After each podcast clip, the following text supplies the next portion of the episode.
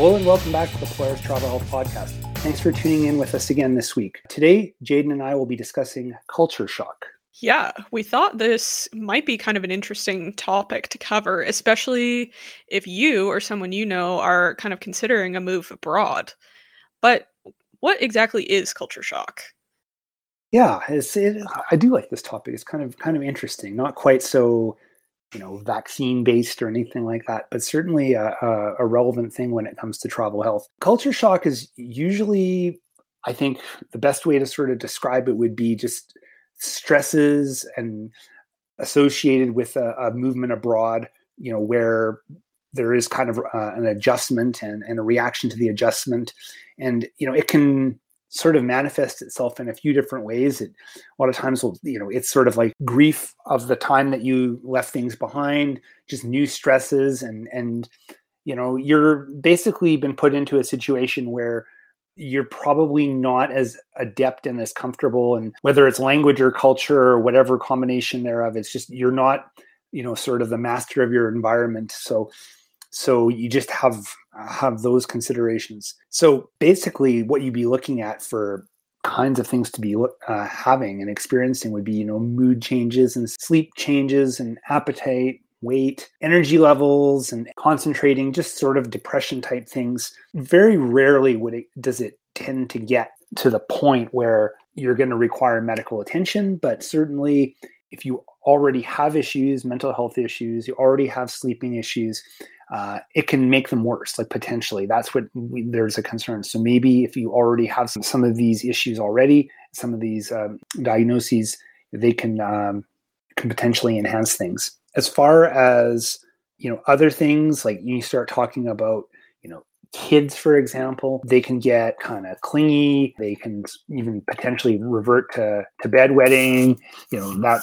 You know, I've I have not really dealt with too many of those cases myself, but I think it's certainly something to consider.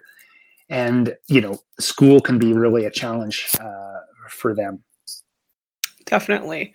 Yeah, I think it's also always interesting to look into things to do with travel health that aren't necessarily infectious. And this is kind of one of those things where it can really kind of affect you even physically, but it's not something that you can catch. But what does the timeline kind of look like on culture shock, or is there kind of one that you can predict? I don't really think there's a really super definable time frame, but I, I think that in a way, one way you can look at it is, you know, this whole like the seven stages of it was it the seven stages of grieving you know where you've got all of the different things you know yes. um, yeah there's kind of a, a set of um, stages that I think a lot of times people can experience when it comes to to culture shock. So you know, I'll kind of run through those, but I think everybody sort of will process them at different times, kind of the same as what you're talking talking about. You know, with that.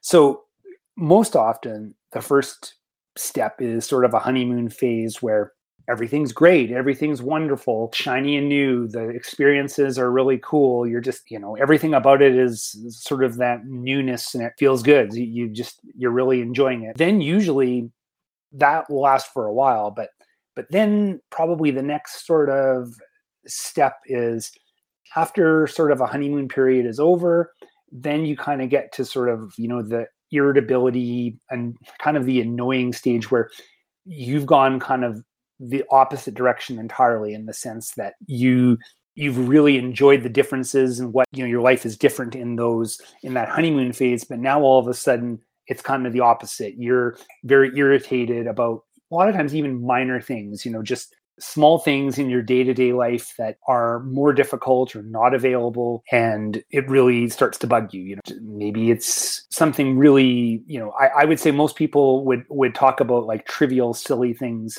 when you really think about in the grand scheme of things but you know not being able to you know access a favorite type of food or or something like that you know that could potentially be that or maybe you know just some, something something not necessarily even super vital but just enough that you know is sort of out of proportion irritates you. Eventually you'll get to a point where you will sort of adjust and and you know start to make adjustments and start to be more you know sort of accepting of where you're at.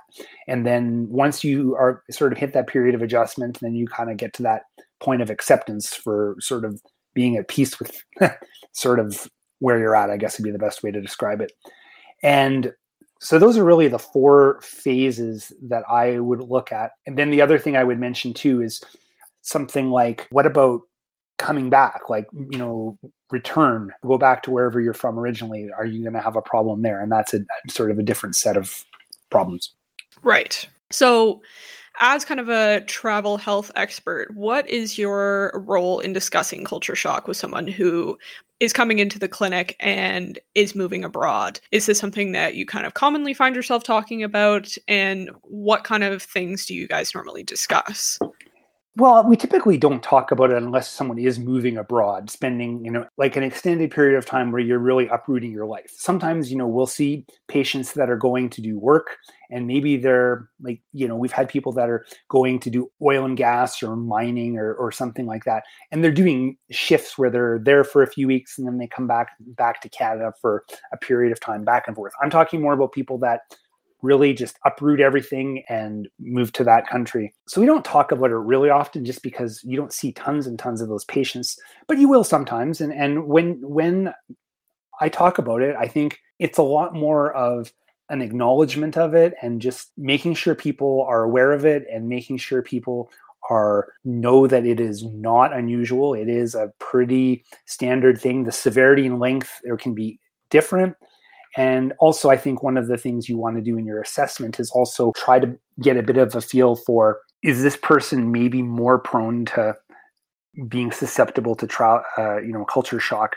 Uh, like, for example, if they already have some issues with depression and anxiety, uh, as we talked earlier, this could exacerbate them. And, and maybe at that point, you know, if they are seeing, you know, some kind of counseling, maybe it's something that could be brought up and, and you know, make a point to discuss it with whoever they're seeing.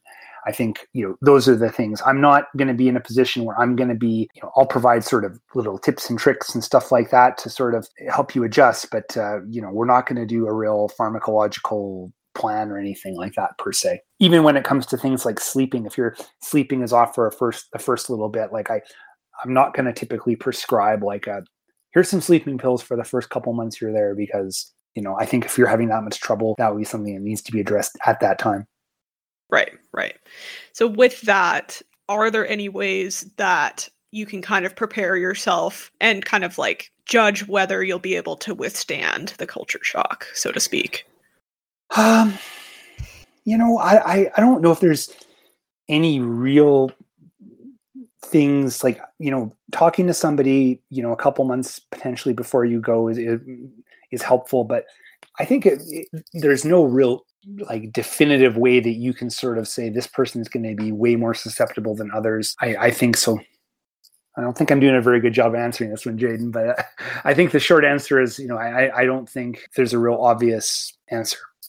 Right, right. Well, it's there sometimes are things that, you know, you can't really prepare yourself for. And I suppose it's this might be one of those things and it's good to know. So yeah, yeah. I, I think just having that level of awareness and also just it's one of these things you need to know that this is pretty standard now like again how how severe and, and how long it really you go through some of these steps is is variable. But feeling this way i think is certainly people need to know this isn't an unusual thing. It's pretty standard and I, I think that there are some you know tools and some mechanisms lots of times if you're traveling if you're doing this for work the workplace that you're when you're arriving they might be able to help you out with connecting you in with other employees and their families and, and helping you get settled and even providing you access to the kinds of services you need. But even just that, this is kind of a, a funny example, I guess, but I, I would still um, throw it out there. You know, when you even talk about culture shock, like we're talking lots of times about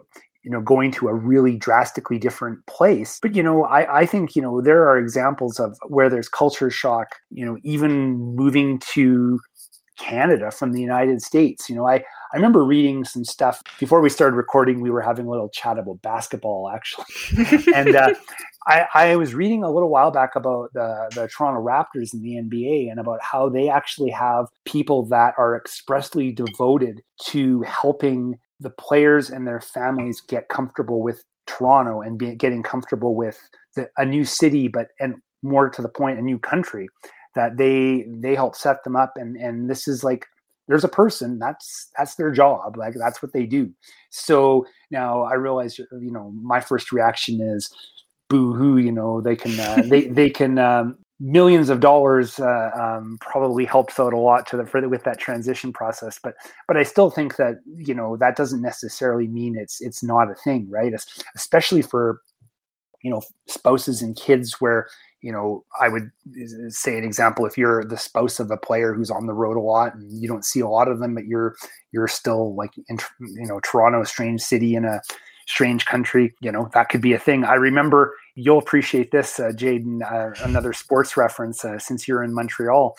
I, I, remember back when the Expos were were playing baseball, that there was a player, and I, I don't remember who it was. It doesn't really matter. But anyway, somehow their wife was interviewed, and maybe it was from the local newspaper back from wherever wherever they were from in the states. But in the interview, one of the key take home points she had is at the time you could not buy Doritos in Montreal. And she was very angry about this and said that one of the things she had to do in Montreal was she had to drive to Vermont on a regular basis to buy Doritos and how inconvenient it was. And, you know, um, this was a real hardship for her, but she was trying to figure out a way to make it work. Now, you know, I don't know. It sounds a little superfluous to me, but you know, I, I, think this person probably really felt this way. Like, I don't think you can invalidate how they were feeling, but but yes, the whatever it was, the monthly Doritos run. Well, I have to say, I kind of relate. Like, I am a big fan of Doritos myself, but even living in Montreal versus having lived in Alberta before, there is some level of culture shock having moved here. There's a bit of a different attitude here. There's a bit of a different kind of tone, so to speak, of of living in Quebec versus living in an anglophone area of, of Canada. And it takes a little bit of getting used to. So I have to say, you know, it's it's definitely definitely something to keep in mind, even if you're not even moving outside of the country. So, what would you recommend for someone out there who might be listening to this podcast even right now, who is currently experiencing culture shock, who is perhaps missing the comforts of home? I think the best thing that you can do is, you know, now with technology being what it is today, it's never been easier to connect with people across long distances.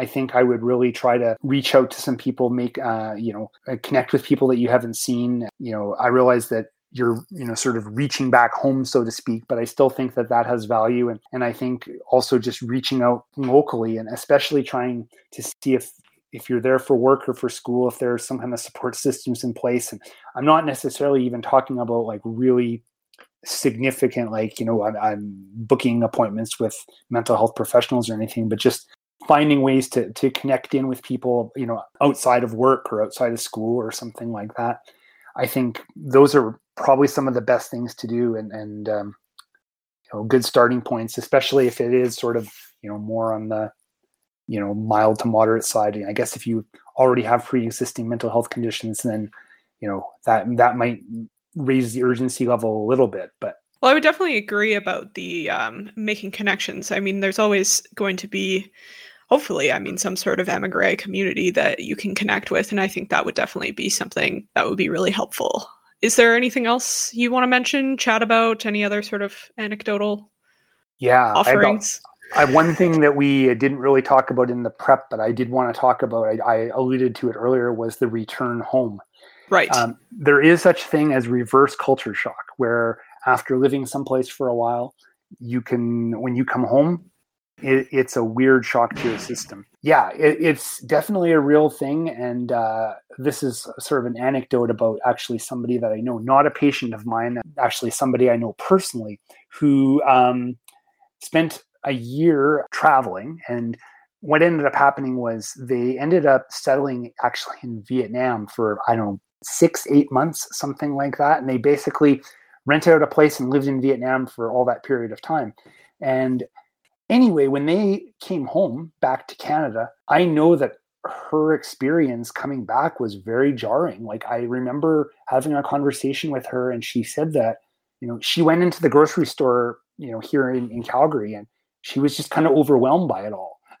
and um, you know, I, I think that the adjustment back was relatively quick, but I think that you know she made a point of of telling me about how there was an adjustment period and there was a period of time where like yeah stuff was seemed very weird but i remember the grocery store story. She went to safeway or whatever and she just like kind of freaked out almost and just because you know that's so not what you were experiencing you know in the last how many ever six eight months. Definitely. Yeah i bet you it's a big big difference but to be fair, sometimes I also get a little bit overwhelmed at the grocery store too.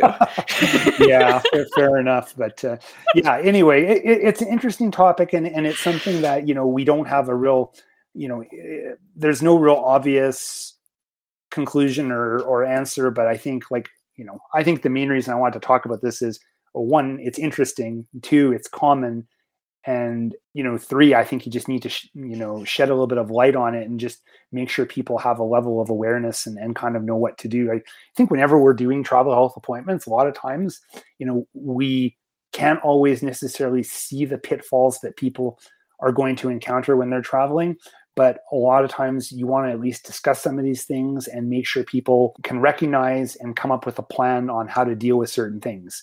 You know it's like the whole thing with you know getting traveler's diarrhea, for example. It's like it can be unpleasant and anxiety inducing and that sort of thing. But if you kind of know what, what to do and you have a plan, then I think that that certainly provides some peace of mind. And I'd say this is the same kind of thing minus the antibiotics. Yes, thankfully, minus the antibiotics. All right. Well, anything else you want to mention? No, I think that pretty much covers it. I think uh, I, I, think we've kind of uh, done a decent job of going over it. I think you know it could be an area you could delve into a lot more, but uh, I think this is a this is a pretty decent uh, brief overview. Definitely, I would agree. I think it's something that perhaps maybe you don't think as much about until it starts to happen. So I think maybe that is it's a good thing to to have a discussion about. But yeah, Thanks for tuning in to this week's edition of the Polaris Travel Health Podcast. A reminder that the information and advice that we provided in this podcast are not a substitute for live medical advice tailored to your itinerary and your medical history. If you have questions or you want to book an appointment, please head over to our website, www.polaristravelclinic.ca. Check us out on Twitter at Polaris Travel RX and our Facebook page as well. We hope you'll tune in again with us next week. Thanks, Jayden. Thank you.